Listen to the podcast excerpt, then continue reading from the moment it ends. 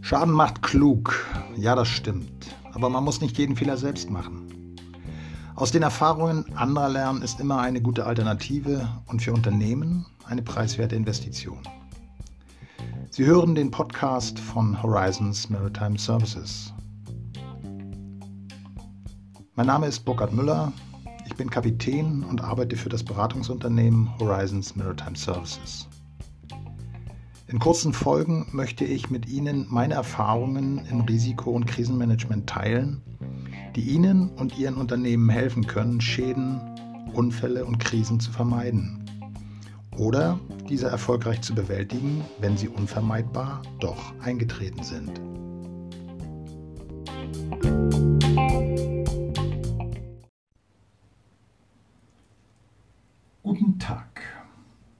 Es ist Freitag es ist wunderschönes Sommerwetter und es ist Zeit für die nächste Folge meines Podcasts Krisenmanagement. Die heutige Folge ist komplett der Arbeit des Krisenstabs gewidmet. Was ist ein Krisenstab? Welche Rolle spielt er im Unternehmen für das Krisenmanagement? Als Krisenstab bezeichnet man eine Stabsstelle innerhalb einer Organisation zum Zweck des Notfall- und oder Krisenmanagements. Der Krisenstab selbst ist eine Gruppe von Mitarbeitern mit speziellem firmenspezifischem Know-how zur Unterstützung des Leiters des Krisenstabes und zur Abarbeitung krisenbezogener Aufgaben. Der Krisenstab ist für die Zeit seiner Aktivierung zur Bewältigung einer Unternehmenskrise eine im Auftrag der Geschäftsleitung autark agierende Organisationseinheit unter der Führung eines erfahrenen, allein verantwortlichen Leiters. Wenn wir uns die englische Bezeichnung eines Krisenstabs ansehen, wird die Rolle eines Krisenstabs im Unternehmen noch klarer. Emergency Task Force. Also eine Organisationseinheit, die in der Lage ist, im Not- oder Krisenfall schnell spezifische Aufgaben zu übernehmen und diese durch Zugriff auf weitere Unternehmensressourcen effektiv abzuarbeiten. Mitarbeiterzahl und Zusammensetzung des Krisenstabes richten sich dabei nach der Größe des Unternehmens, der Spezifik der wertschöpfenden Kernprozesse eines Unternehmens und der personellen Ressourcen, die für Mitarbeit im Krisenstab zur Verfügung stehen. Idealerweise bildet die Struktur des Krisenstabes einen Querschnitt aller Unternehmensabteilungen ab die unmittelbar an der Realisierung des Kerngeschäftsprozesses des Unternehmens beteiligt sind, dessen plötzliche Störung zur Unternehmenskrise geführt hat. Der Krisenstab muss mit genügend Management und Entscheidungskompetenz für das Bewältigen der Krise ausgestattet sein. Hier macht es sich entscheidend bezahlt, wenn Krisenszenarien vorgedacht wurden und notwendige Handlungs- und Entscheidungsabläufe getestet und trainiert wurden. Ausgehend von den übergeordneten Zielen für effektives Krisenmanagement muss klar sein, dass Krisenstäbe keine Diskutierclubs sein können und dass Krisenstabsarbeit bedeutet, dass der Leiter des Krisenstabs und seine Mitarbeiter unter hohem zeitlichen Druck Entscheidungen von unter Umständen gewaltigen finanziellen Dimensionen treffen müssen. Nehmen wir ein Beispiel aus der Schifffahrt. Da kenne ich mich am besten aus. Der Kapitän eines Schiffes meldet dem Diensthabenden im Operations Center der Reederei, dass sein Schiff gerade von einem Stromausfall betroffen ist und dass die Lage kritisch ist. Der Diensthabende im Operations Center gibt diese Meldung weiter an den diensthabenden Krisenmanager, der nach kurzer Bewertung der vorliegenden Informationen den Krisenstab aktiviert. Wie ist die Lage? Das Schiff hat einen Fehler in der Hauptstromversorgung erlitten, den gefürchteten Blackout und ist damit antriebslos und manövrierunfähig. Die Besatzung an Bord ist mit eigenen Mitteln nicht in der Lage, den Fehler zu finden und zu beheben, und das Schiff treibt durch Wind und Strom auf eine felsige Küste zu. Aufgrund des tiefen Profils des Meeresbodens gibt es auch kaum die Möglichkeit einer Notankerung. Das Worst-Case-Szenario sieht also so aus. Das Schiff treibt auf einen der Küste vorgelagerten Felsen, schlägt leck, Er leidet einen Wassereinbruch und wird schlimmstenfalls durch Verlust von Schwimmfähigkeit und oder Stabilität zum Totalverlust. Durch schlechtes Wetter im betreffenden Seegebiet mit Windstärken um Beaufort 9 bis 10 und dem entsprechenden Seegang wäre auch eine Abbergung der Besatzung eine Operation mit höchstem Schwierigkeitsgrad. Damit sind auch Menschenleben in Gefahr. Je nach verbleibender Distanz zur Küste und der Driftgeschwindigkeit des Schiffes ein Szenario mit enormem Zeit- und Erfolgsdruck für den Krisenstab. Unrealistisches, übertriebenes Szenario? Ich habe dieses Beispiel den Seenotfall eines Kreuzfahrtschiffes vor der norwegischen Küste vom März des letzten Jahres nachempfunden. Was wird der Krisenstab nun tun?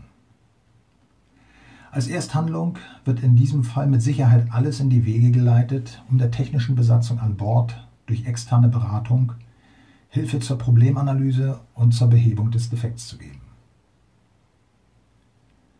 Wenn Hochseeschlepper oder andere geeignete Schiffe zur Verfügung stehen, die eine Leinenverbindung mit dem Havaristen herstellen können und ihn zurück in die offene See mit sicheren Wassertiefen schleppen können, wird der Leiter des Krisenstabes eines dieser verfügbaren Schiffe beauftragen, um das manövrierunfähige Schiff ins Schlepp zu nehmen und wird damit versuchen, Menschen und Sachwerte zu retten und eine Umweltkatastrophe zu verhindern. So eine Beauftragung für eine Bergung kann unter Umständen mehrere hunderttausend oder Millionen Euro kosten. Überschreitet der Betrag der zu erwartenden Kosten das Entscheidungslimit des Krisenstabsleiters, wird er sich vor der Entscheidung und der Beauftragung zur Bergung die Einwilligung seiner Geschäftsleitung einholen. Der Kapitän des Havaristen wird inzwischen einen Notruf abgesetzt haben und die Abbergung seiner Besatzung mit Helikopter angefordert haben, da ein Aussetzen der Rettungsboote bei den herrschenden Seegangsbedingungen keine realistische Überlebensalternative darstellt. Was bedeutet das für die Arbeit der Besatzung an Bord? Arbeit unter höchster nervlicher Anspannung und der Angst um das eigene Leben. Was bedeutet das für die Arbeit des Krisenstabs? Arbeit unter höchster nervlicher Anspannung und der Angst, dass das Worst-Case-Szenario eintreten wird und das Unternehmen mit den entsprechenden Negativschlagzeilen weltweit in den Medien dargestellt wird. Alles Faktoren, die im Vorfeld einer Unternehmenskrise in der Planungs- und Vorbereitungsphase für das Krisenmanagement, in der Auswahl der Mitarbeiter für die Arbeit in einem Krisenstab berücksichtigt werden müssen. Je nach Entwicklung sind nun zwei verschiedene Ausgänge dieses Krisenszenarios möglich. Machen wir es nicht allzu dramatisch. Nehmen wir an, dass das Schlimmste verhindert werden konnte. Also Ausgang 1, der Havarist wird erfolgreich durch einen Bergungsschlepper an einen Ort geschleppt, wo das Schiff sicher ankern kann und dann in aller Ruhe die Reparatur des Schadens in der Stromversorgung an Bord zum Abschluss gebracht werden kann. Ausgang 2. Kurz bevor der Bergungsschlepper die Leinenverbindung herstellt, gelingt es der Bordbesatzung des Havaristen, mit Hilfe der externen Beratung den Fehler zu finden und den Defekt zu beheben. Das Schiff ist damit wieder aus eigener Kraft manövrierunfähig, kann sich aus der kritischen Lage aus eigener Kraft befreien und die Reise fortsetzen. Der Bergungsschlepper wird nun nicht mehr benötigt und entlassen. Kosten in erheblicher Höhe fallen für die beauftragte Bergung eines Schiffes in Seenot trotzdem an. Hätte der Leiter des Krisenstabes anders entscheiden sollen? Dass zwischenzeitlich Menschenleben in Gefahr waren, davon spricht jetzt keiner mehr. Versetzen Sie sich selbst in die Lage des Krisenstabsleiters und fragen sich, wie Sie in dieser Situation entschieden hätten. Welches Fazit können wir aus diesem maritimen Beispielszenario treffen? Krisenstabsarbeit ist in der Regel mit hohem Zeit- und Erfolgsdruck für die Lösung eines oder mehrerer gravierender Probleme verbunden. Das gilt übrigens auch in Krisenszenarien anderer Wirtschaftsbranchen, die vielleicht ein bisschen weniger dramatisch sind, aber trotzdem schnelles Handeln erfordern. Die Mitarbeiter des Krisenstabes müssen zur Krisenbewältigung gemeinsam die Fachkompetenz zur Steuerung des durch eine Störung betroffenen Kernprozesses mitbringen und in der Lage sein, unter Druck, unter Stress zu arbeiten. Entscheidungen im Krisenstab folgen immer der Prämisse erstens Menschenrettung, zweitens Rettung von Sachwerten, drittens Schutz der Umwelt. Dabei muss immer in Worst-Case-Szenarien gedacht und gehandelt werden. Das Prinzip, warten wir mal ab, vielleicht haben wir ja Glück, generiert Zeitverlust und führt von proaktivem zu reaktivem Handeln. Selbst wenn das Worst-Case-Szenario nicht eintritt und zu dessen Abwendung bereits kostenverursachende Maßnahmen eingeleitet worden waren, sind die dadurch entstandenen Kosten immer die tausendmal bessere Alternative als das Eintreten des Worst-Case-Szenarios, wenn man die Chance hatte, es zu verhindern. Negativschlagzeilen in den Medien, verbunden mit Vertrauens- und Reputationsverlust, sind dann die ernste Konsequenz. Krisenstäbe sollten im Vorwege einer möglichen Unternehmenskrise mit finanziellen Vollmachten ihrer Geschäftsleitungen bis zu einem angemessenen Limit ausgestattet werden, um schnelles Handeln und Entscheiden zu ermöglichen. Nur bei erwarteter Überschreitung dieses Kostenrahmens wäre dann die Freigabe durch die Geschäftsleitung erforderlich. Zum Abschluss der heutigen Folge noch einmal zurück zur eingangs gestellten Frage. Welche Rolle spielt der Krisenstab im Unternehmen für das Krisenmanagement? Der Krisenstab ist die zentrale Organisationseinheit im Unternehmen, die als Stabsstelle der Geschäftsleitung Zugang und Durchgriff auf alle wesentlichen Ressourcen eines Unternehmens zur Abwendung oder Bewältigung einer Unternehmenskrise hat. Der Krisenstab ist gekennzeichnet durch eine flache Hierarchie, in der jeder Krisenstabsmitarbeiter direkt an den Leiter des Krisenstabes berichtet. Der Leiter des Krisenstabes muss sich als direkt von der Geschäftsleitung Beauftragter mit allen Planungs-, Vorbereitungs- und Trainingsmaßnahmen befassen, die notwendig sind, um auf die Bewältigung einer eintretenden Unternehmenskrise optimal vorbereitet zu sein. Diese Aufgabe kann je nach Unternehmensgröße eine Vollzeitstelle sein. In kleineren Unternehmen sind die Aufgaben als Leiter eines Krisenstabes in der Regel zusätzlich zur arbeitsvertraglich festgelegten Arbeitsaufgabe als Berufungsfunktion vereinbart. Im akuten Krisenfall ist der Krisenstab die zentrale, autark agierende Management Unit zur Bewältigung der Krise. Benjamin Franklin hat einmal gesagt, wer beim Planen versagt, plant sein Versagen.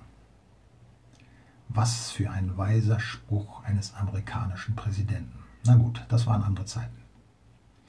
Also, wer auf die Zukunft mit sorgfältiger Planung vorbereitet sein will, und mögliche Krisen mit Weitblick managen will, muss vordenken, vorbereiten, implementieren, trainieren. Das ist der Weg. So viel für heute. Danke fürs Zuhören. Ich freue mich, wenn Ihnen diese Folge hilfreiche Hinweise und Anregungen für Ihr Unternehmen gegeben hat. Am besten Sie abonnieren meinen Podcast, so verpassen Sie keine Folge. In der nächsten Woche machen wir weiter mit wichtigen Details der Krisenstabsarbeit. Wir werden uns mit Arbeitsmethoden befassen. Welche Arbeitsmethoden haben sich für die Arbeit in Krisenstäben als erfolgreich erwiesen und die Arbeit von Krisenstäben effizient gemacht? Na dann, ich hoffe, Sie hören wieder rein. Bis zur nächsten Folge. Auf Wiederhören.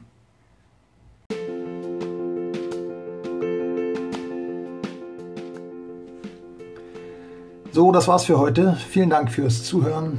Wenn es Ihnen gefallen hat und die Informationen hilfreich für Sie waren, sagen Sie es gern weiter und hören Sie wieder rein zur nächsten Folge in einer Woche. Haben Sie Fragen, Kritiken oder Hinweise? Oder wenn Sie mehr wissen wollen, schicken Sie mir eine E-Mail an podcast.krisenfachmann.de. Bis zum nächsten Mal. Auf Wiederhören. Ihr Burkhard Müller.